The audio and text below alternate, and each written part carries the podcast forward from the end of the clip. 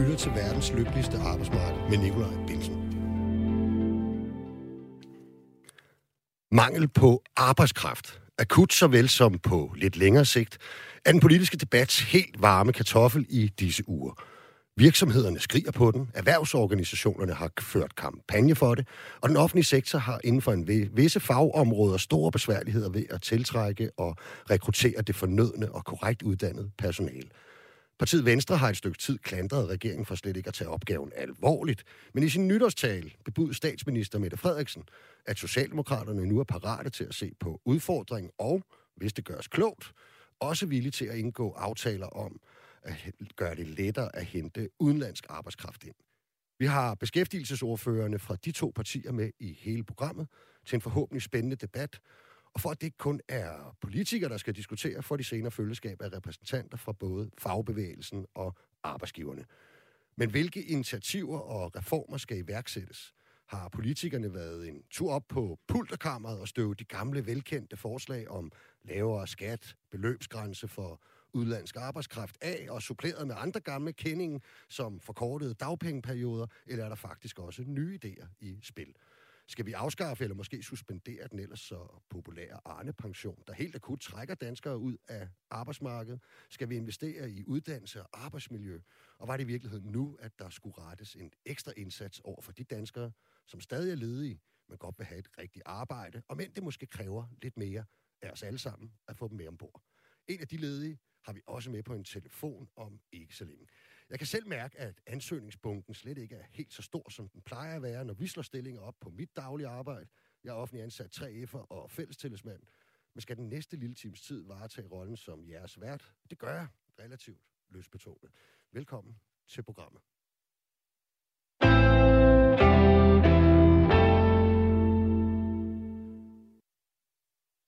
Som annonceret Velkommen til de to beskæftigelsesordfører, vi har med os her i dag. Henrik Møller fra Socialdemokraterne. Tak.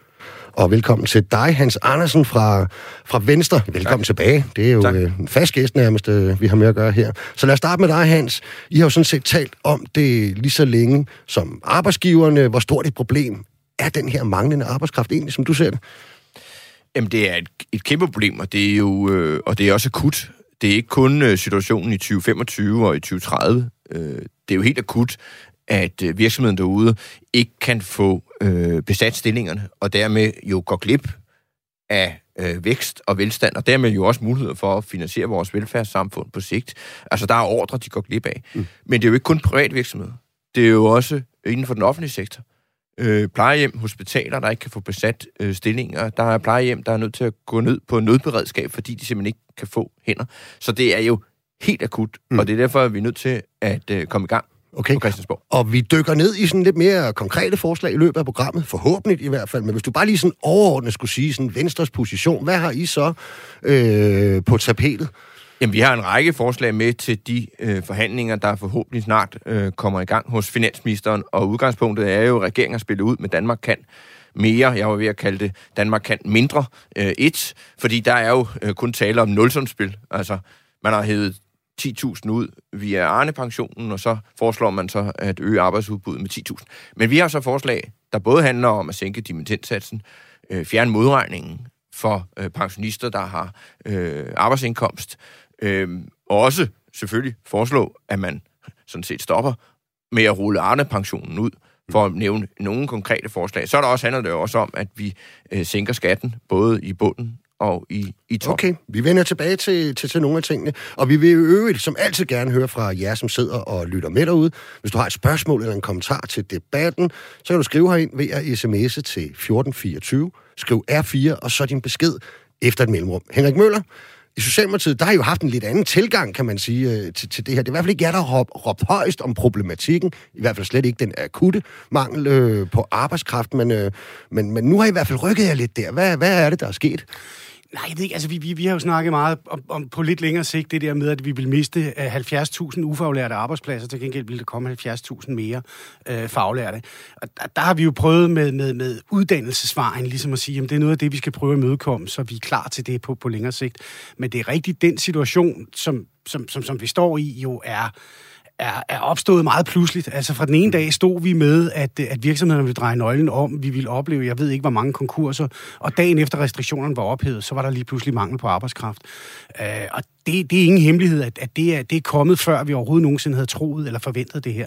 Noget af det, som jo har været diskussion nu her, det er at sige, ja, men altså, vi mener ikke de muligheder, vi har nationalt i og for sig er udtømt. Altså, vi har en masse seniorer, som stadigvæk gerne vil arbejde. Nogle over 55, som nogle gange har svært ved bare at komme til samtale. Mm. Altså, der mener vi, der ligger nogle muligheder. Der kunne også være nogle økonomiske incitamenter i forhold til, at man som senior faktisk, netop i forhold til modregning osv., mm. kunne beholde og bevare noget af det, man havde. Okay. Vi har 8.000, øh, som, som, som som gerne vil have en praktikplads, som ikke får det. Det synes vi jo virker dybt besynderligt i den her situation. Det er i hvert fald et sted, hvor jeg synes, ikke bare på den korte, men også på den lange, hvis de her folk skal være her på sigt, skal de her praktikpladser jo selvfølgelig øh, leveres, kan man sige. Vi har stadigvæk i vores ledighedsgruppe 80.000, noget mindre måske, som på en eller anden måde er i stand til at kunne komme ud og arbejde. Der bliver vi nødt til at gøre nogle helt målrettede indsatser for at få dem væk. Mm. I forhold til Arne-pensionen, så, så, så er det jo en del af et velfærdsforlig, hvor man hævede pensionsalderen. Og der vil bare sige, at vores udgangspunkt var, at der er nogle mennesker her, som har knoklet øh, i det her tilfælde over 40 år, øh, og mange af dem i nogle udsatte jobfunktioner. Og der synes vi sådan set, det er rimeligt, når nu man hæver øh, alderen, at man så også får muligheden Men så lad os, så lad os starte ved at blive lidt på, på, på Arne-pensionen. Du annoncerer jo lidt, øh, Hans, at den øhm, den, den, den skal hvad? Skal den udskydes, eller skal den helt afskaffes, eller hvad er Venstres position egentlig? Jamen, altså, udgangspunktet er, at vi støttede ikke Arne-pensionen, øh, så derfor mener vi ikke, at den skal være der. Mm. Øh, vi mener, at man skal forbedre seniorpensionen, som jo øh, mange tusind mennesker faktisk allerede nu har fået tildelt, både i, i 2020 og 2021, og, øh, og den er jo til mennesker, som er slidt ned og som ikke kan arbejde. Øh, og der er vi jo helt enige i, at den skal forbedres. Det har vi også stillet forslag om i vores finanslovsudspil. Ikke bare først i 24, mm. men her og nu. Og vi skal lige forklare lytterne, at forskellen på seniorpension og Arne-pension, det er jo, at, at seniorpension er noget, der ligesom beviles, om man så må sige, ikke? Øh, hvis, hvis man lever op til nogle kriterier øh, lægeligt, øh, hvorimod Arne-pension jo er en, er en rettighed, øh, som bygger på anciennitet over på arbejdsmarkedet. Ikke? Jo, og i, nu står vi her helt akut og mangler arbejdskraft, og så kan vi jo bare se, at øh, Arne-pensionen betyder jo, at en række mennesker mm. nu bevæger sig ud af arbejdsmarkedet. Ja. Øh, og vi har sådan set brug for de hænder ja. og hoveder. Øh, og det er, jo, det er jo helt bredt. Det er jo både medlemmer af Metal, men det er jo også øh, mange mennesker, som arbejder inden for sundhed, øh, mm. plejehjem osv., der nu vælger øh, en, en anden pension, og det er vi modstandere af. Ja, 3.000, Henrik, er jo cirka, ikke, har allerede øh, gået på den. Øh, man forventer ifølge tal fra Beskæftigelsesministeriet, at at, øh, at omkring 10.000, øh, op imod 11.000 faktisk, vil, vil forsvinde ud af arbejdsmarkedet i år på den der øh, ordning. Ikke? Øhm, var I for hurtigt ude med den? Altså, skulle man have lavet et længere indløb, øh, når man ser på de akutte det, udfordringer? Det, det, det synes jeg ikke. Altså, jeg er jo med på, at situationen ser anderledes ud nu, end da vi diskuterede den. Altså, noget helt andet er, hvis ikke vi havde indfriet løftet om Arne-pension, så kan jeg love jer for, at, at, ja. at begrebet løftebrud fra lige præcis min kollega Hans Andersen, den havde været ekstremt højt. Så havde vi talt om det nu i hvert fald. Ja, ja, nå, men det, det er bare for at sige, at, at, at det er jo et, et element i det, men, men, men udgangspunktet det er... Det havde så været et af de gode løftebrud, kan jeg sige. det, det, udgangspunktet er jo stadigvæk det, som jeg nævnte før med at sige, jamen det er en del af et velfærdsforlig, hvor man presser folk til at blive længere på arbejdsmarkedet, fordi vi både lever længere, men pensionsalderen stiger kraftigt. Ja. Og der er bare nogen, som er i nogle udsatte jobfunktioner, som har, har beskæftiget sig i over 40 mm. år, som vi synes, det er rimeligt, man får en rettighed til at kunne trække sig tilbage. Det jo viser, uh, da vi også snakkede Arne-pension, en stor del af den gruppe, som i øvrigt også uh, uh, bruger det nu her, eller har tænkt sig at bruge det, er jo dem, som har en lavere levetid. Mm. Altså, som jo rent faktisk ikke får lige så lang tid med sin familie, sine børn og sine børnebørn, simpelthen på grund af de jobs, de har haft. Så, ud, så, så vi synes, på trods af den givende situation stadigvæk, at det her er fornuftigt, fordi det er jo ikke kun et spørgsmål om de par år, der er her. Det er også fremadrettet i forhold til, hvad det vi byder folk på arbejdsmarkedet. Og vi kan i hvert fald konkludere, at den øh, indtil videre øh, synes populær, øh, og opleves retfærdigt faktisk af, af dem, der bruger den i hvert fald. Hans, du nævnte i, i din indledning det her med, at I også bringer til bordet øh, afskaffelse af modregning. Prøv lige at sige noget øh, om det. Jamen, vi synes, sådan, vi synes grundlæggende, at vi skal kigge på øh, pensionister, der har øh, lønindkomst ved siden af, bliver modregnet i dag. Pensionister, som er gift med en ægtefælle, som har et arbejde, mm. så opstår der også situationer, hvor der sker modregning af øh, den enkelte folkepensionist øh, øh, øh folkepension. Det skal vi ind og kigge på. Øh, så er der også modregning for så vidt angår alle de mennesker, som er på en førtidspension dag, som er gift med en, som arbejder. Mm. Der oplever de jo, at der er intet instrument til, at den pågældende måske tager noget, noget ekstra arbejde. det bliver modregnet direkte i, øh, i førtidspensionen. Og det skal vi altså se på, og det er også øh, forslag, vi har forslag med om, at man fjerner de der øh, modregninger. Og det øger arbejdsudbuddet. Det er jo rigtig godt. Og Kan det du huske, hvor meget det gør det med konkret? Ja, det er jo over 1000. Ja, det er 1700 eller sådan noget. Ja, faktisk, tror jeg. 1700 i forhold til det med, med øh, de mange... Jeg oplever rigtig, rigtig mange familier, hvor den ene er førtidspensionist, Mm. og, og ægtefælden arbejder, og hvor de sådan set siger, men vi vil sådan set gerne bidrage. Mm. Øh, men vi synes ikke, det er rimeligt, at der er så den relativt hårde i dag modregning i forhold til, øh, til førtidspensionen. Og det synes vi var et element, man kunne dreje på, når nu vi taler om, at vi skal øge arbejdsudbuddet. Mm. Hvordan lyder det i, i jeres øre her? Jo, men altså, vil sige, vi har jo i forbindelse med coronaen her, har vi jo faktisk lavet noget lovgivning, hvor vi går ind og giver coronarelateret arbejde nogle muligheder for ikke at få mm. den her modregning.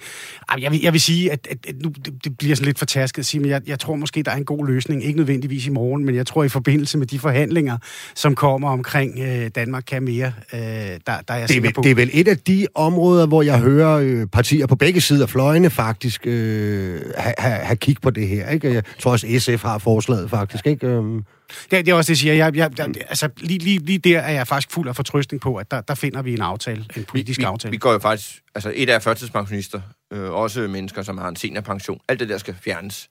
Øh, men vi går sådan set videre også og siger om, at vi skal også kigge på modregningen i forhold til folkepensionister og øh, ægtefælden, der arbejder. Og det øger faktisk arbejdsudbuddet med yderligere 1000. Så vi kan faktisk øge arbejdsudbuddet meget, hvis vi går ind her og siger, at vi har brug for Mm. seniorerne, øh, når man er kommet op i folkepensionsalderen, at de sådan set fortsætter, eller ægtefælden fortsætter med at arbejde men, det, men det koster vel nogle penge, det her? Ja, det, det, jeg, jeg synes også stadigvæk, altså i forhold til modregningen på, på, på, det sidste, var jeg så inde på, jeg mener, det er, det 260.000 før modregningen træder i kraft, så det er jo ikke sådan, så der ikke er mulighed for øh, at gå ud og, og, og, og, lave noget. Øh, men, men, men, men vi er åbne over for at få diskuteret og sige, det kan da godt være, det er et af de greb, der skal til for os at kunne, kunne lave noget på Vi kommer til at vende tilbage til det her i programmet med, at fordi det, det, det synes jeg er en spændende debat, det med, at man tit laver tiltag, som handler om dem, der i forvejen er i arbejde, og få dem til at, mm. at, at lave lidt mere. Og det er jo det, som det her faktisk handler om, ikke med modregning. Øhm, altså bruger man for mange penge på det i virkeligheden, bare lige kort, i stedet for at bruge øh, øh, rigtig mange ressourcer på nu at få øh, de sidste med, vi snakker om. Øh, for det er vel en bedre samfundsøkonomisk øh, øh, gevinst at få, få dem med helt ombord, ikke? Altså, men, men, det er jo igen, hvad er det, vi kan fra Folketingets side af? Der kan vi jo i forhold til de her rammer og regler lave noget rimelig hurtigt, som vi kan se har en effekt. Når vi begynder at snakke den del, der er vi jo ude i kommunerne, og det er den håndholdte indsats i forhold til kommunerne, for rent faktisk at få dem her med. Mm. Der kan vi lave regler og rammer og alt muligt andet, men, men, men vi er nødt til at have kommunerne med for at kunne løse det her. Okay. Thomas Søby, velkommen til programmet. Tak for det.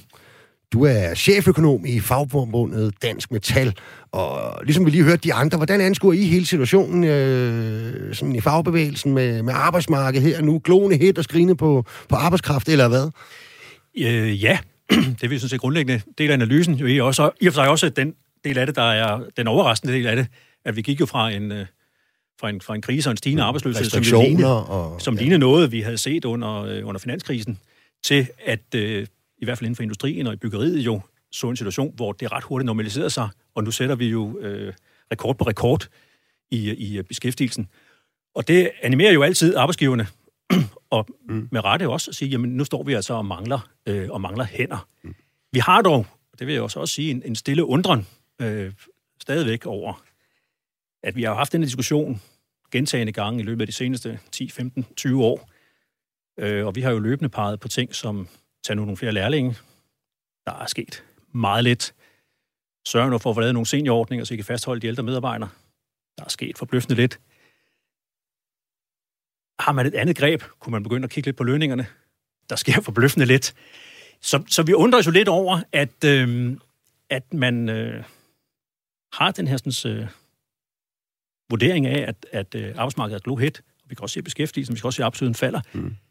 Men nogle af de der skal man sige, initiativer, der ligger snublende nær, de har ikke rigtig fundet anvendelse i, øh, i større udstrækning. Nej, altså lad os bare lige tage den, bare lige kort hans med, med lærlingene. Det, det, det er jo selvfølgelig en lidt absurd situation, at der står unge, der gerne øh, vil gå i lære, blandt andet inden for nogle af de fag, hvor vi ved, at inden for en kort årrække kommer vi altså til at mangle den arbejdskraft. Øh, og alligevel kan de ikke komme ind og få en, en læreplads. Ikke? Hvordan, hvordan kigger man på sådan noget fra, fra borgen? Det virker da også helt, helt skørt, gør det ikke? Jo, altså det er jo korte svar. Ja, ja. Øh, at det, det, det er jo svært at rumme. Øh, men jeg ved jo også, både arbejdsgiver og arbejdstager har jo lavet aftaler her, øh, og der er jo også lavet trepartsaftaler, der skal øge antallet af, af unge mennesker, der går den vej, for det har vi virkelig brug for. Mm. Altså, der er jo rigtig mange mennesker, som skal, unge mennesker, som skal vælge øh, det erhvervsfaglige øh, spor. Og der kan man sige, øh, et, øh, det har arbejdsgiver og arbejdstager et ansvar for at løfte, øh, men vi har jo hver sær et ansvar for, at vi får talt øh, det at tage et, øh, en faglig uddannelse op. Mm. Altså, og, øh, og i Nordsjælland, hvor jeg øh, til daglig færdes, øh, der kan jeg bare konstatere, at øh, der er det den helt almindelige, øh, traditionelle gymnasievej, mm. der er meget, meget udbredt, mm. og som man taler om. Øh, og der skal vi jo have antallet af unge mennesker og øh, far og mor til at, øh, at også presse på og sige, der er sådan set en, en rigtig god vej ved at tage en erhvervsfaglig uddannelse. Det er der, vi kommer til at mangle arbejdskraft fremadrettet, og vi kan ikke alle sammen øh, tage en, øh, en almindelig øh, gymnasiel uddannelse, hvorefter vi skal på universitet. Mm. Hvad er det, I helt konkret øh, foreslår i den her sammenhæng, Thomas? Altså, skal der være en eller anden form for byttehandel? Er det det, I forestiller, hvor I siger, hvis arbejdsgiverne skal have adgang til noget øh, udlandsk arbejdskraft uden for EU eller nogle andre ting, så skal vi også se et større ansvar i forhold til at få de sidste øh, unge, der gerne vil have en læreplads øh, ind. Er det sådan noget? Jamen altså, den danske model er jo en forhandlingsmodel, mm. og det er den har vist sin styrke gennem, gennem øh, mere end 100 år nu. Og, og, og derfor ser vi sådan set også, at det her det er sådan lidt et vi giver og tager øh, spil. Og vores bud er jo sådan set, at øh, hvis arbejdsgiverne skal have adgang til udenlandsk arbejdskraft, så skal de tage lærlinge, de skal sørge for at have nogle seniorordninger, og de skal sørge for at efter- og videreuddanne øh, deres eksisterende øh, arbejdsstyrke. Og så skal de selvfølgelig meget gerne have en overenskomst. Okay. Men hvad, nu skal vi faktisk øh, tale lidt om, øh, om nogle af dem, der gerne vil ind på arbejdsmarkedet. Øh, øh, men, men som jo altså kan stå og kigge på, at der bliver skrevet på den her arbejdskraft, men, øh, men altså oplever, at de ikke selv, selvom de søger jobsene, øh, øh, faktisk får, får, får tilbudt ind. Det kan være mange forskellige. Altså det kan være danskere med et handicap eller, eller diagnoser, danskere, der har været udsat for en arbejdsulykke, været igennem et langt misbrugsforløb, eller andre personlige årsager været langtidsledige. Den gode nyhed er, at vi jo faktisk har knækket kurven netop på den gruppe, der handler om de langtidsledige. Ikke? Øh, de er altså begyndt at komme i beskæftigelse de sidste par måneder, men der er stadig en, en hel del at tage af. Og nu skal vi altså øh, møde en af dem. Jeg skulle meget gerne med, med på en telefon. Øh, jeg skal lige bede andre om at tage høretelefoner på, så I kan høre, hvad Therese, hun vil sige. Therese, du er med på en telefon, ikke? Jo. Hej Therese, velkommen til programmet. Hvad hedder du egentlig til efternavn? Træner. Hvad hedder du? Træner. Okay, velkommen til programmet. Du er, en, du er en af de danskere, som stadig er ledige, og der tales jo meget om mangel på arbejdskraft. Er du blevet tilbudt et arbejde noget steds fra, og, og har du selv søgt job sådan her de sidste øh, måneder? Desværre er jeg ikke tilbudt et, øh, et arbejde nu, og ja, jeg har selv søgt jobs. Ja. Hvor gammel er du, og, og hvor længe har du været jobsøgende? Jamen, jeg er 24 år, og jeg har været jobsøgende i, i flere år. I flere år. Okay, men har du i, i løbet af nogle af de år, har du så haft sådan nogle, hvad hedder sådan noget, øh, har du haft arbejde af, af kortere varighed der, inden for de sidste ja, par år? Ja, det har jeg. Okay. Ja, det har jeg. Og hvad hedder og, hvad, og, og hvad er det for en type, hvad er det for en type jobs, øh, du har haft der, Therese? Jamen, jeg har blandt andet arbejdet i en blomsterbutik og været i en kommunikationsafdeling og været i, som pitoline øh, hos Lundbæksfonden og øh, hos Medtronic. Øh, og så har blandt andet også arbejdet hos øh, Falk. Ja. Okay. Men altså, og det er jo sådan, Therese, at du er en af de danskere med det, vi kalder øh, specielle behov. Hvad, hvad, hvad dækker det over? Ja, men jeg har øh, lettere indlandsvanskeligheder som øh, betyder, at jeg har brug for lidt, øh, lidt tålmodighed ved opstarten. mm. Og hvad... Øh, ja.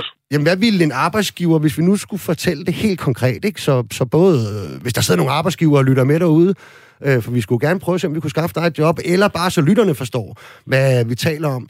Øhm, hvad, hvad er det så, en arbejdsgiver sådan skal tage hensyn til, hvis man skulle, skulle ansætte dig? At jeg har brug for, at nogle, nogle ting har jeg fået brug for at gentage indimellem øh, nogle gange. Ja. Og, og når, du siger gen, øh, når du siger gentage, mener du så, at det skal være sådan, du skal have en, en, en sådan relativ genkendelig dagligdag? Altså, der skal være mange rytmer og, og den slags i, i din dagligdag? Jamen, jeg kan godt lide rutinemæssigt arbejde, så ja, det, det kan godt være, ja. Ja, okay. Hvor mange timer om ugen øh, tænker du, at du kunne arbejde? Jamen, øh, jeg tror og håber på allermest øh, 37 timer. Så, Okay, så fuld beskæftigelse simpelthen. Øhm, Ja. har, du, har du prøvet det før, eller hvad har dine andre stillinger været sådan lidt lavere timeantal? Jamen, altså, jeg har faktisk fået øh, begge dele. Okay, okay. Jeg kunne godt lige tænke mig at høre dig, Therese. Hvordan er det egentlig at følge med i debatten om, at vi mangler arbejdskraft? Og nogen mener, at vi skal gøre det lettere at hente den ind fra for eksempel tredje verdenslande, helt uden for EU og sådan noget. Når man så selv øh, oplever, at man søger jobs, men, øh, men ikke får tilbudt det. Ja, men jeg synes, det er rigtig ærgerligt, at vi ikke starter med at bruge dem, vi, øh, dem der kan, og i øvrigt også gerne vil, herhjemme først.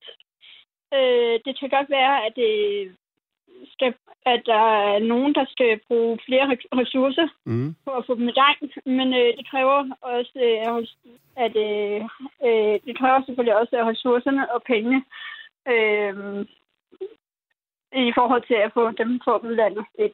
Øh, så det, det er nok ekstra dyre at få dem udlandet ind. Ja, okay. Ved du hvad, Therese? Ja. Nu har du i hvert fald øh, fået lov til at gøre lidt reklame for dig selv. Vi kan jo håbe, at der er en arbejdsgiver, der øh, kontakter dig snart. Ellers så ved jeg, at både Thomas, Henrik og Hans, de går hjem og sætter helt deres netværk i gang, for at, øh, at vi måske kan få dig i, i noget beskæftigelse. Tusind tak, fordi ja. du vil medvirke i programmet. Jo, tak. Og det kan jo... Jeg vil lige, nu vil jeg lige komme med en sidste Ja, bemærkning hurtigt. Fantastisk, tak. Øh, det kan jo være lidt underligt, når man sidder herhjemme og rent faktisk gerne vil, og der er så mange, der råber op om de her øh, Mm. manglende hænder. Mm. Hvorfor vi så ikke får chancen? Ved du hvad? Det kan jeg godt forstå. Og lige om lidt, så spørger jeg, om de andre i studiet, de også kan forstå det. Tusind tak, fordi du vil medvirke. Tusind tak, og tak for, at jeg må være med. Det er så lidt. Og lad os bare gå lige på det egentlig. Altså, I kan vel godt forstå, alt andet lige, uanset hvad man mener om det eller ej, så kan man vel godt forstå øh, det med, at det kan være lidt svært at, at, at høre på den her debat, når man selv oplever, at man skriver ansøgninger, men øh, man ikke rigtig kommer til, til samtalerne. Henrik? Ja, men, men lige præcis, og det er jo det der, altså, det der med, at vi jo stadigvæk har en ledighedsmasse, som, som, som vil være på, på, på plus minus, øh, eller i hvert fald måske minus 80.000. Vi har nogle ressourcer rundt omkring i samfundet, men, men der er det jo indimellem også det der spørgsmål om matchet. Mm. Øh, og der tror jeg, at noget af det, når vi snakker specifikt i forhold til den her konkrete sag, er noget af det, jeg har oplevet, det er, at, at der vil jeg faktisk godt være med på, på Hanses vogn i forhold til at sige, at det er jo en håndholdt indsats. Det er meget en håndholdt indsats fra kommunerne i forhold til erhvervslivet, der skal med. Der kunne man godt forestille sig private aktører, som nogle gange har bestemte målgrupper, mm. som, som, som de arbejder med på at få ud på arbejdsmarkedet, når vi snakker flexjob eller andet, som faktisk har nogle gode resultater med det her. Det tror jeg, vi kan blive meget, meget bedre til, at- til at udnytte, end vi gør Okay. dag. Hans Andersen, ifølge Dansk Handicapforbund er der 49.000 danskere med et handicap, som godt kan, i et eller andet omfang i hvert fald, og gerne vil i beskæftigelse. Og var det ikke nu, vi skulle få hul på den byld, og, og måske I skulle sætte nogle rammer fra Christiansborg, så der kom mere skub til det øhm, lige nu? Det er helt enig i. Vi kan jo også godt se, at det jo faktisk lykkes os at få rigtig mange mennesker ud øh, på arbejdsmarkedet. Altså antallet af mennesker i flexjob i dag er jo, altså vi har jo rundet de 100.000, og det er jo både mennesker, der arbejder 10 timer, 15 eller 20 timer. Øh, og der skulle vi gerne have både dem, der i dag er ude i flexjob, til at arbejde mere, men jo også, at der er stadigvæk en del og for mange, der er, er ledige, men har fået tilkendt et, et flexjob. De skal også afsted. Men det kræver, altså, at vi ude i de lokale jobcenter, altså får nu brugt alle ressourcerne øh, meget målrettet, fordi nu går det jo rigtig hurtigt med at få, hvad skal man sige, de stærke ledige afsted. Mm. Ikke? Men, men altså, vi skal sådan set have resten med. Altså, alle skal sådan set med på vognen nu. Og der handler det jo både om, at, at vi får matchet rigtigt, og vi får sådan set brugt de også organisationer uden for jobcentret, der er rigtig gode til det. Vi havde en forhandling i efteråret, hvor vi faktisk fra Folketingets side støttede op en bred aftale blandt alle partier, stod omkring en række private organisationer, der er rigtig gode til at lave det her match mellem den ledige, der har brug for noget ekstra hjælp, og så øh, virksomheden, der gerne vil. Når I snakker om i fagbevægelsen, Thomas, at, øh, at nu skal vi have det sidste med, og, og, og erhvervslivet også skal blive måske... Man kan jo sige, vi siger jo rigtig tit til de ledige, når de er ledige, at det kan være folk, der har taget en uddannelse, enten det er en erhvervsfaglig eller en akademisk, at øh, ej, I må også være lidt kreativ og søge lidt uden for jeres eget område og bevæge jer lidt øh, i landet og alle de der ting. Altså, kunne man også godt tillade sig måske at sige det til arbejdsgiverne, at det kan være, at de skal være lidt mere kreative, når de skal hente arbejdskraften ind. For eksempel øh, nogle, nogle danskere med et handicap, ikke? som for eksempel kan passe telefoner eller stå i en blomsterhandel og så videre. Ikke? Det, det, det er bare lige kort, altså. Ja, okay. Vi var inde på det før, ikke? Altså, men det er klart, at den, den, den helt naturlige øh, og logiske slutning af alt det her, det er at sige, jamen, så må de jo hæve lønningerne, mm. således det bliver attraktivt at komme ud og få det her. Og det, det, det, det, det er der nogle problemer med, men det gør jo, at man så i hvert fald, synes jeg, positivt må komme på banen, også fra arbejdsgivers side af, til også at være, øh, kan man sige, kreativ i sit tankesæt i forhold til de medarbejdere, man skal bruge. Mm. Jamen, jeg, jeg tror, altså, når vi står med den beskæftigelse, vi har i dag, og den relativt lave, lave arbejdsløshed, vi også har i dag, så er det oplagt, at virksomhederne kan ikke nødvendigvis forvente, at de får en, der passer ind 100% i den virksomhed eller den stilling, de skal bruge. Der kan godt være nogen, der skal have nogle kurser. Der kan godt være nogen, der skal have noget, noget efteruddannelse. Øh, der kan godt være nogen, der skal ind og, og, og, og hjælpes på plads, som Therese vi også hørt her. Mm. Hun skal nok have lidt hjælp i starten. Mm. Men, men, men sådan er det jo altså, når vi er, øh, kan man sige, vi tester kapacitetsgrænsen i økonomien nu, for at få de sidste hed med ind over, ind over banden. Og det kræver nok lidt hjælp, og det kræver noget fleksibilitet øh, ude på, øh, på den enkelte arbejdsplads og hos den enkelte arbejdsgiver. Og det synes jeg egentlig godt, man uden at være helt skamløs kunne sige, det kunne da godt bruges lidt mere af. Okay. Skattelettelser Hans Andersen, så kigger jeg på dig med det samme. Ikke? Øh, fordi det er jo sådan et klassisk incitament, som øh, borgerlige partier i hvert fald øh, ofte bringer i spil, når vi, øh, ja, vi skal, øh, faktisk når vi skal løse alle verdens problemer. Ikke? Så, så kan man ligesom øh, hive den op af skuffen. Ikke? Øh, du nævnte i starten, at øh, der har I også nogle, øh, nogle, nogle tanker om, at det kunne gøre sig gældende øh, i forhold til den her problematik. Jamen, vi har et forslag om at øge beskæftigelsesfradraget, altså at sikre, at det i højere grad kan betale sig at tage et, et arbejde. Det er sådan set rigtigt, at det er jo, øh, har jo været brugt både både af, af, af rød og blå blok gennem, gennem årtier. Altså den skattelettelse, der i øjeblikket ruller ud, og nu er den ved at være gennemført, øh, det er jo skattereformen fra 2012, hvor man jo øh, hævede grænsen for, hvornår man skal betale øh, topskat, og det er der sådan set øh, rigtig mange sygeplejersker, øh, tømmer og alle mulige andre mennesker, der i øjeblikket øh, nyder godt af. Altså nu kan de sådan set arbejde mere uden at ramme ind i topskattegrænsen. Og det er jo sådan set bare helt klassisk, at vi har brug for sådan set at bruge alle værktøjer i værktøjskassen. Mm. Og der er skattelettelser også en af, en af dem. Okay, Henrik, hvad? Er det noget? Ja, men det er jo så ikke et værktøj, vi, øh, vi sådan umiddelbart... Den er ikke jeres værktøj. Nej, den er ikke vores. Nå, men det, det, er jo, det er jo et spørgsmål om, at vi synes jo stadigvæk, der, der, der, når vi snakker velfærdsområderne, er nogle enorme udfordringer. Nu har vi diskussionen på ældreområdet, på sundhedsområdet osv., hvor der bliver råbt og skrevet på, hvad er det for nogle vilkår og nogle rammer, vi giver omkring det her. Og der må man bare sige, at altså, skat er jo bare med til at gøre, at den, den pulje penge, vi har til at lave velfærd, den bliver mindre. Og der, der, der er vi bare uenige med Venstre, altså. Mm. Altså, nu, nu er jeg jo ikke øh, økonom, men vi har jo en økonomisk studie, øh, faktisk. Ikke? Og, og sådan, min logik vil jo bare lige sige, at, øh, at, at hvis man hældte nogle flere penge ud i form af skattelettelser, øh, så, så i, i, på et tidspunkt, hvor vi i forvejen mangler arbejdskraft, det, det, det lyder ikke altid som det mest smarteste, øh, bare lige som lægmand. Forhold dig lige til det, Thomas Kopp, men også til til gengæld, fordi du, du siger jo, at lønningerne er jo ikke stedet derude, men det ville de jo så måske gøre, hvis man fik nogle skattelettelser, blandt andet med talsmedlemmer, ikke? Altså, lønningerne er stedet det, det vi siger, det er, at vi ser ikke nogen accelererende lønstigninger, ja, ja. der ligesom kan modsvare mm. øh, den efterspørgsel, ja. som, som, som, som ligger derude. Øh, og så vil jeg sige, jamen, jamen er, der, er der beskæftigelseseffekter i skattelettelser? Ja, det er der. Altså, det, det mener jeg sådan set er dokumenteret flere gange, og svar på flere fra hinanden følgende finansminister har, har, har sådan set slået det fast, og det er også det, forskning viser. Så, så det mener jeg sådan set er uproblematisk at, at, at sige, ja, det er der. Men det, du egentlig spørger om, Nikolaj, det er, er det så det rigtige værktøj nu? Og, og der vil jeg sige, der er i hvert fald flere modsatrettede effekter. For det er jo rigtigt, at en skattelettelse i bunden vil øge incitamentet til at tage et arbejde. Det forudsætter jo, at der mangler incitamenter i dag. Mm. Det er den ene ting. Den anden ting, det er, at skattelettelserne vil jo give en større købekraft ude i samfundet, og i en tid, hvor økonomien faktisk buller ud af, så vil det her måske være, i virkeligheden være med til at skabe en både efterspørgsel, og derved også forøge manglen på arbejdskraft. Okay, lad os lige høre Hans til sidst i den her runde. Kan det forværre problemet lige frem, eller hvad? Det mener vi ikke. Det her det er en del af løsningen. Øh, fordi vi mener sådan set, at det, at vi mangler arbejdskraft, det er sådan set det største øh, problem. At så danskere vil få lidt flere penge i, i hænderne, øh, det lever jeg og har det rigtig, rigtig godt med. Men, men det, vi er sådan set optaget af, tror jeg, på flere partier, det er jo, at sikre, at der faktisk er sygeplejersker derude. At der er med, med, med smede nok, øh, så virksomheden kan få de ordre, øh, de gerne vil have. Og det er jo det, der øh, driver os, og det er derfor, vi siger, at det i højere grad skal, i højere grad skal kunne betale sig at, øh, at arbejde. Du lytter til verdens lykkeligste arbejdsmarked med Nikolaj Bensen. Det gør du nemlig, og det betyder, at du har stillet ind på Radio 4, hvor vi i dagens program debatterer mangel på arbejdskraft og reformer og politiske tiltag, der kan sikre flere hænder til erhvervslivet helt akut, og den fornødne arbejdskraft på lidt længere sigt.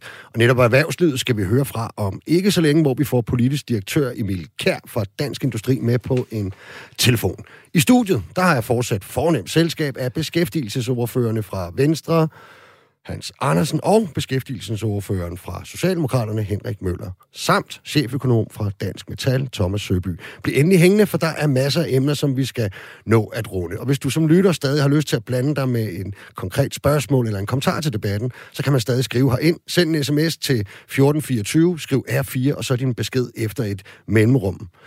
Det har John gjort. Tror, der er en hel del arbejdskraft at hente i at tænke deltidsstillinger ind i løsningerne. Det er egentlig meget godt set at, øh, at John. Jeg tror, han mener, at, øh, at øh, folk fra deltid kan få lov til at gå op på lidt højere tid, øh, hvis det for eksempel er det offentlige, og stillingerne ikke er udbudt som, øh, som, som fuldtidsstillinger. Og det kan være øh, nogle af, af dem, der selv har valgt at arbejde i lavere timetal, gør det måske, øh, øh, hvad kan man sige, gør, skabe et større incitament til, at de gik op på, på en højere tid. Det er vel enige i, i virkeligheden begge to ordførende, ikke? Jo, der, der er jo bare, altså jeg ved ikke, om man kan kalde det for armlængdeprincippet, men, men der er jo det der med, at løn- og arbejdsvilkår, jamen de bliver aftalt af parterne, ikke? Altså så et eller andet sted, så ligger så ligger handsken jo der i første omgang, men, men det er klart, vi har jo en eller anden forpligtelse som arbejdsgiver, øh, også kan man sige, hvor det jo på et eller andet tidspunkt, mm. hvis, hvis, hvis det her akutte bliver ved med at udvikle sig, som, som, som vi ser, kan, kan være et redskab, man skal bringe med ind i, i, i nogle kommende forhandlinger. Mm. Så men ellers er vi jo enige, ja. Jamen, vi skal have flere mennesker til at, øh, at arbejde fuldtid, og, øh, og hvordan gør vi så det? Det tror jeg er lidt det, der er øh, udfordringen. Fordi det er jo rigtigt, det er jo arbejdsmarkedets parter, der aftaler det her. Det foregår jo ude øh, på det enkelte hospital, på afdelingen. Hvordan får man øh, lukket nogle flere sygeplejersker til at arbejde fuldtid i en situation, hvor de oplever, mm. at de faktisk løber øh, rigtig stærkt på de 32 timer. Hvordan får vi dem til at gå op i tid? Det samme er jo rundt omkring i den offentlige sektor generelt, mm. hvor der er rigtig meget deltidsarbejde.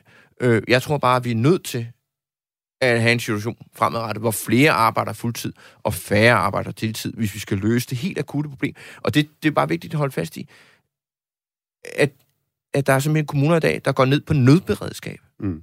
og som må meddele, at de pårørende til ældre mennesker, er I selv nødt til at komme og smøre maden mm. og gøre rent. Ja, og, og, og det er jo den situation, vi står i lige nu. Ja, og Henriks øh, partifæld øh, fra, fra Aarhus Kommune, borgmesteren for Aarhus Kommune, var, var, var ude, altså, ja. jeg ved ikke, om det var på vegne af K eller om selv, altså at, at sige, der er altså nogle, nogle, nogle store udfordringer, også i den offentlige sektor.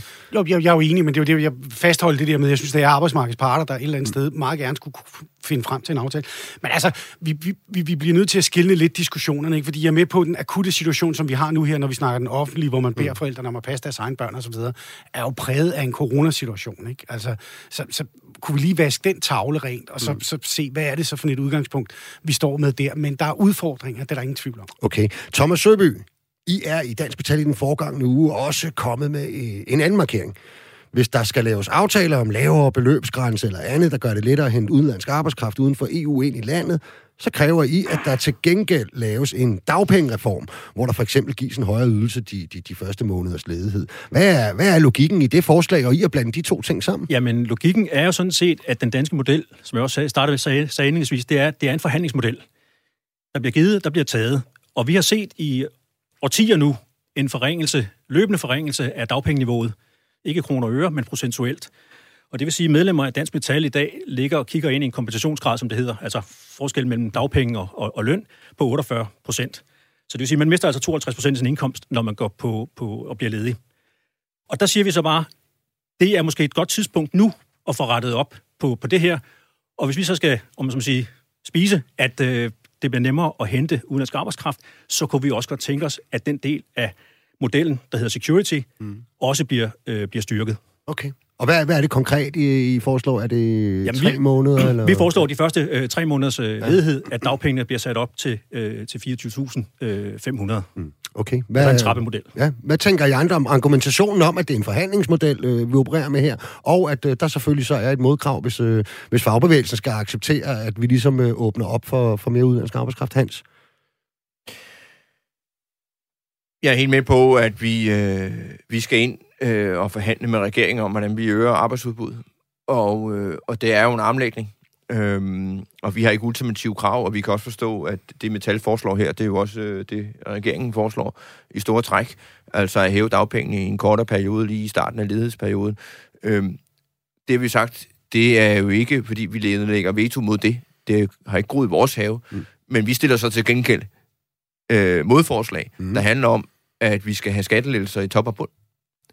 Øhm, så det er jo den Så nu får I blandet, nu, nu er det ikke bare to ting, der er blandet sammen. Nu bliver tre ting øh, blandet sammen. Præcis, og ja. det, gør det, jo, det gør det jo kompliceret, men det er jo spørgsmålet om, om vi kan sådan set øh, nå ja. frem til en løsning, der kan rumme os alle sammen. Ja, ja. Og det håber vi da, fordi vi står overfor og skal skaffe øh, mere arbejdskraft. Og så må vi også sige, altså om det er lige den det forslag, der nu kommer fra Metal, eller kommer fra regeringen til, til dagpengeløsning, det er vi ikke så sikre på, for vi skal jo hele tiden sikre os, at det kan betale sig at arbejde. Mm. Og dagpenge på 24-5 grundlæggende øh, til, til, til alle ledige, øh, der skaber vi jo bare det problem, at så er der jo en række mennesker, der så ikke kan øh, længere, øh, hvor det ikke kan betale sig at tage et arbejde. Mm, Thomas? Ja, nu er det ikke 24.500 til alle ledige.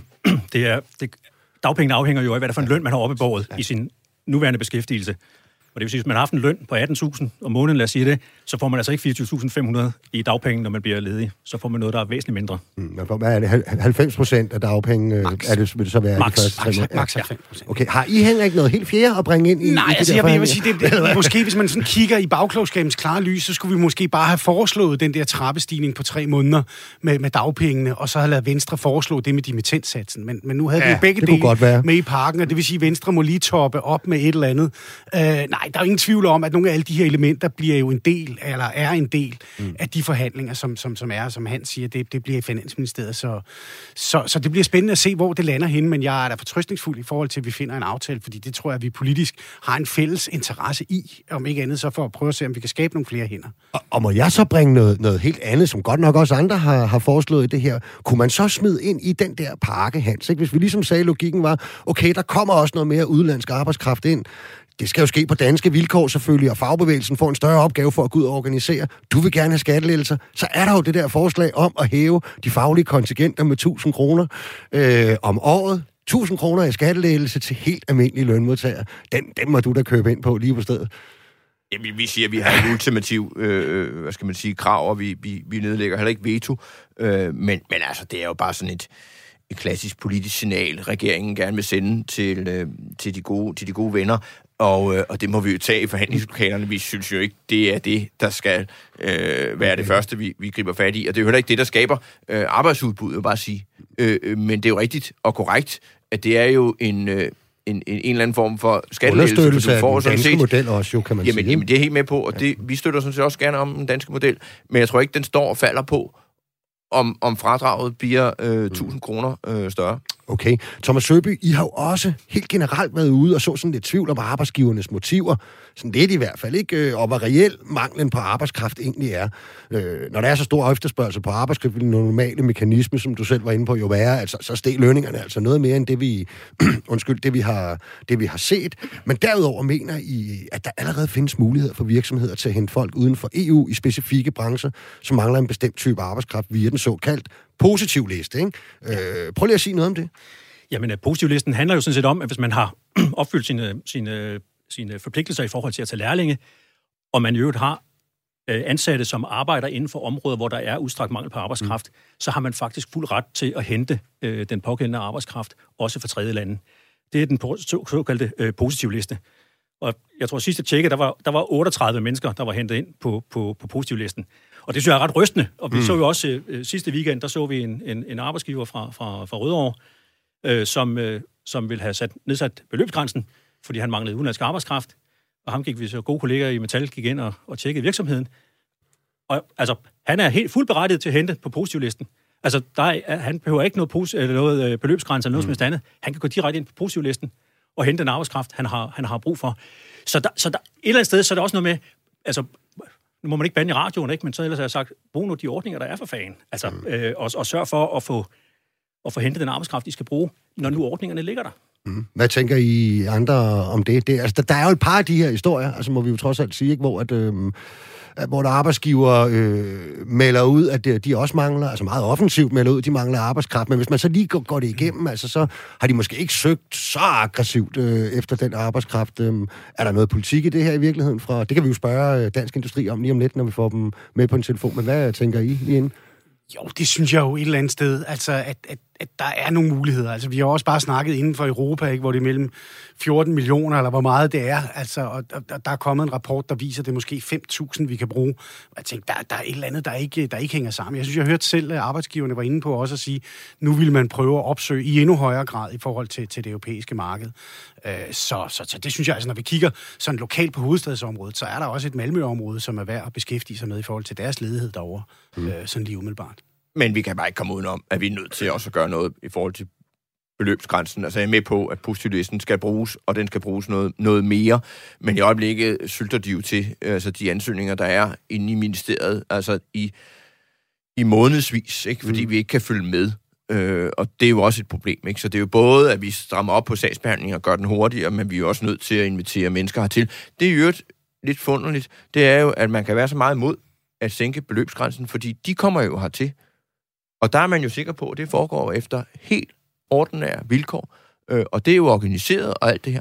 Hvorimod, at man kan jo stille spørgsmål om, altså, spanioler, øh, portugiser kan jo komme hertil og mm, arbejde, ja, ja. Øh, og arbejde på dansk arbejdsmarked, mm. uden at de skal fremvise en kontrakt, mm. for når de står nede ved grænsen. Så man kan sige, det mest ordnede, organiserede arbejdsmarked, det får man sådan set ved at invitere mennesker hertil øh, via beløbsgrænsen. Men der er jo bare ikke så mange, der bruger den, vel, Thomas? Altså, der, er ikke, der, der er ikke ret mange, der bruger, øh, der er ikke ret mange, der bruger positivlisten. Og, og det kan være, det er manglende kendskab. Men, men mm. så håber jeg, at der er nogen, der hører med her i dag. Fordi, som man siger, den findes derude. Og, og, og kriterierne for at bruge den er faktisk øh, relativt behersket. Og så vil jeg sige, Hans, det er jo, det er jo, det er en tilsnigelse at sige, at det mest ordnede arbejdsmarked, det finder vi ved at bruge beløbsordningen. Altså, industriens overenskomst, der er faktisk fuldstændig klare regler for, hvordan man behandler øh, udlandsk arbejdskraft, hvad enten de kommer fra EU eller udenfor. Så, så, og de skal have samme løn og arbejdsvilkår, som, som de danskere, der nu engang øh, arbejder på virksomheden. I, så det synes jeg faktisk er ganske velordnet.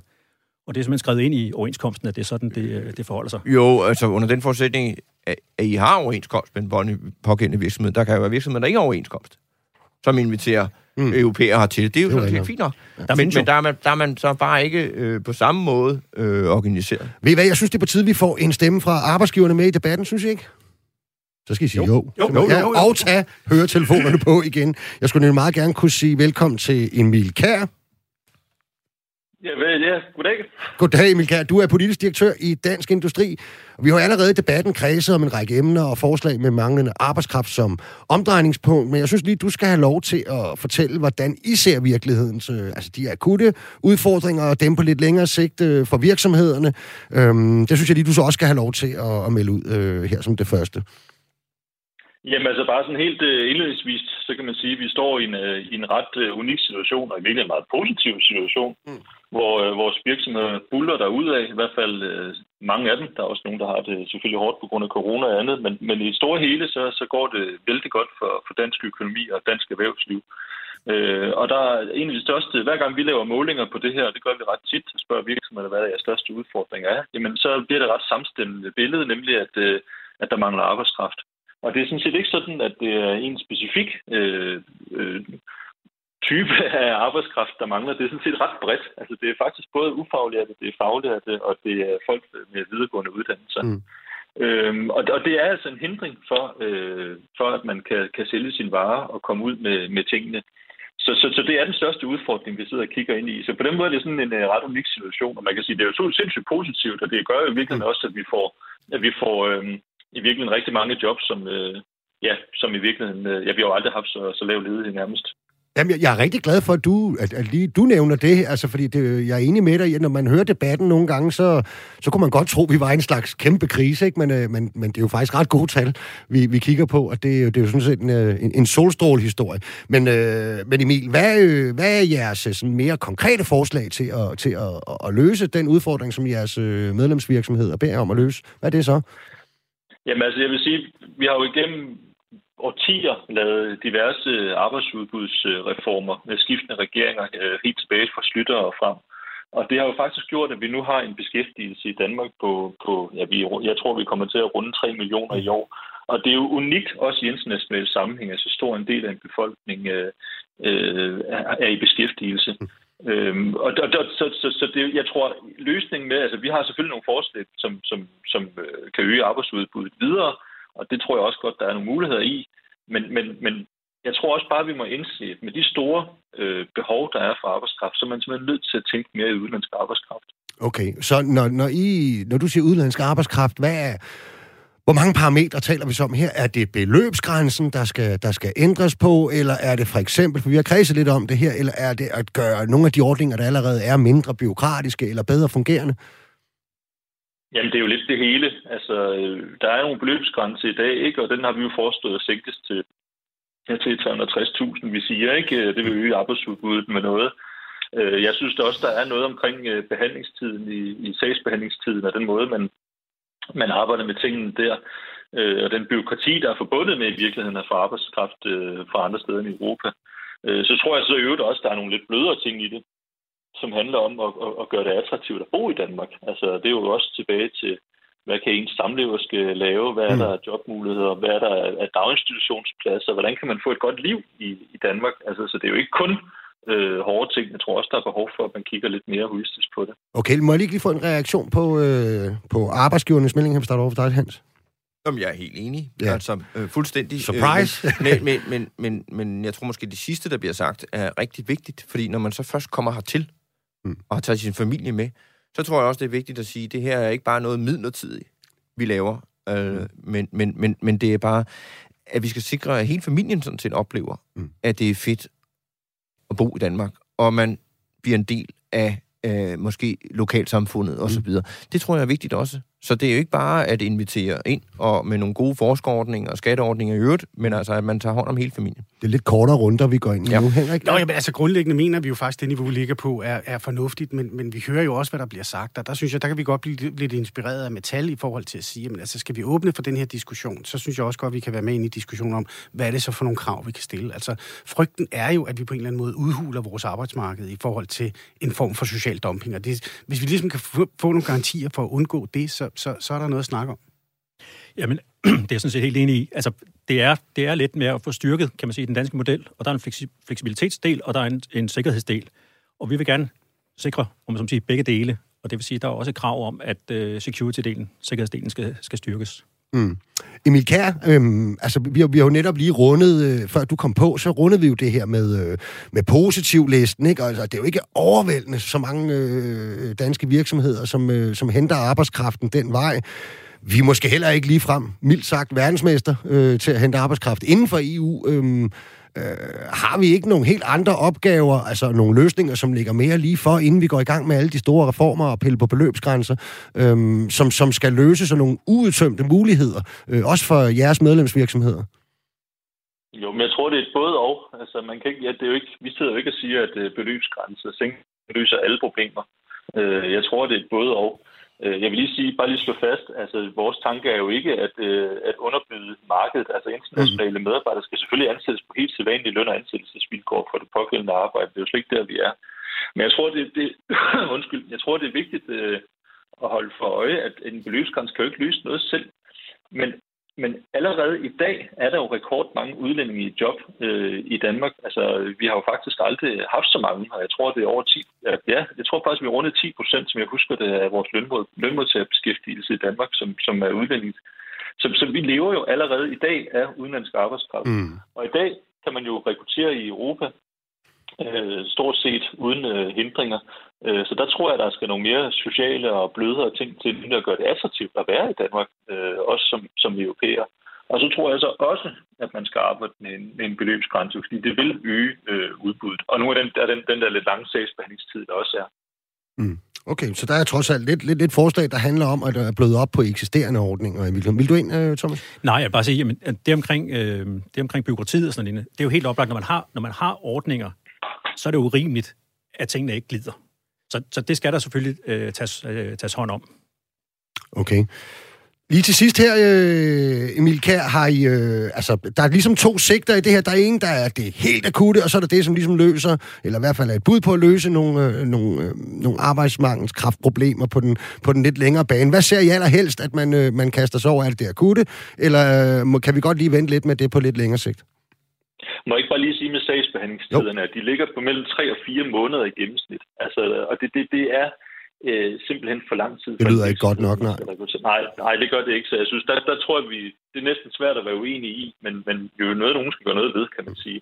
Men ja, du har helt ret. Der er noget akut, som, øh, som, øh, som, som man kan gøre nu og her, og så er der noget på den lidt længere bane. Øh, og jeg tror, vi bliver nødt til at indse og have en fælles opgave med at, at gøre det attraktivt, også for udlændinge at arbejde i Danmark. Øh, og det er sådan en, en fælles langsigtet opgave, jeg tænker, vi har på tværs af, af politikere, øh, arbejdsgiver og lønmodtagerorganisationer.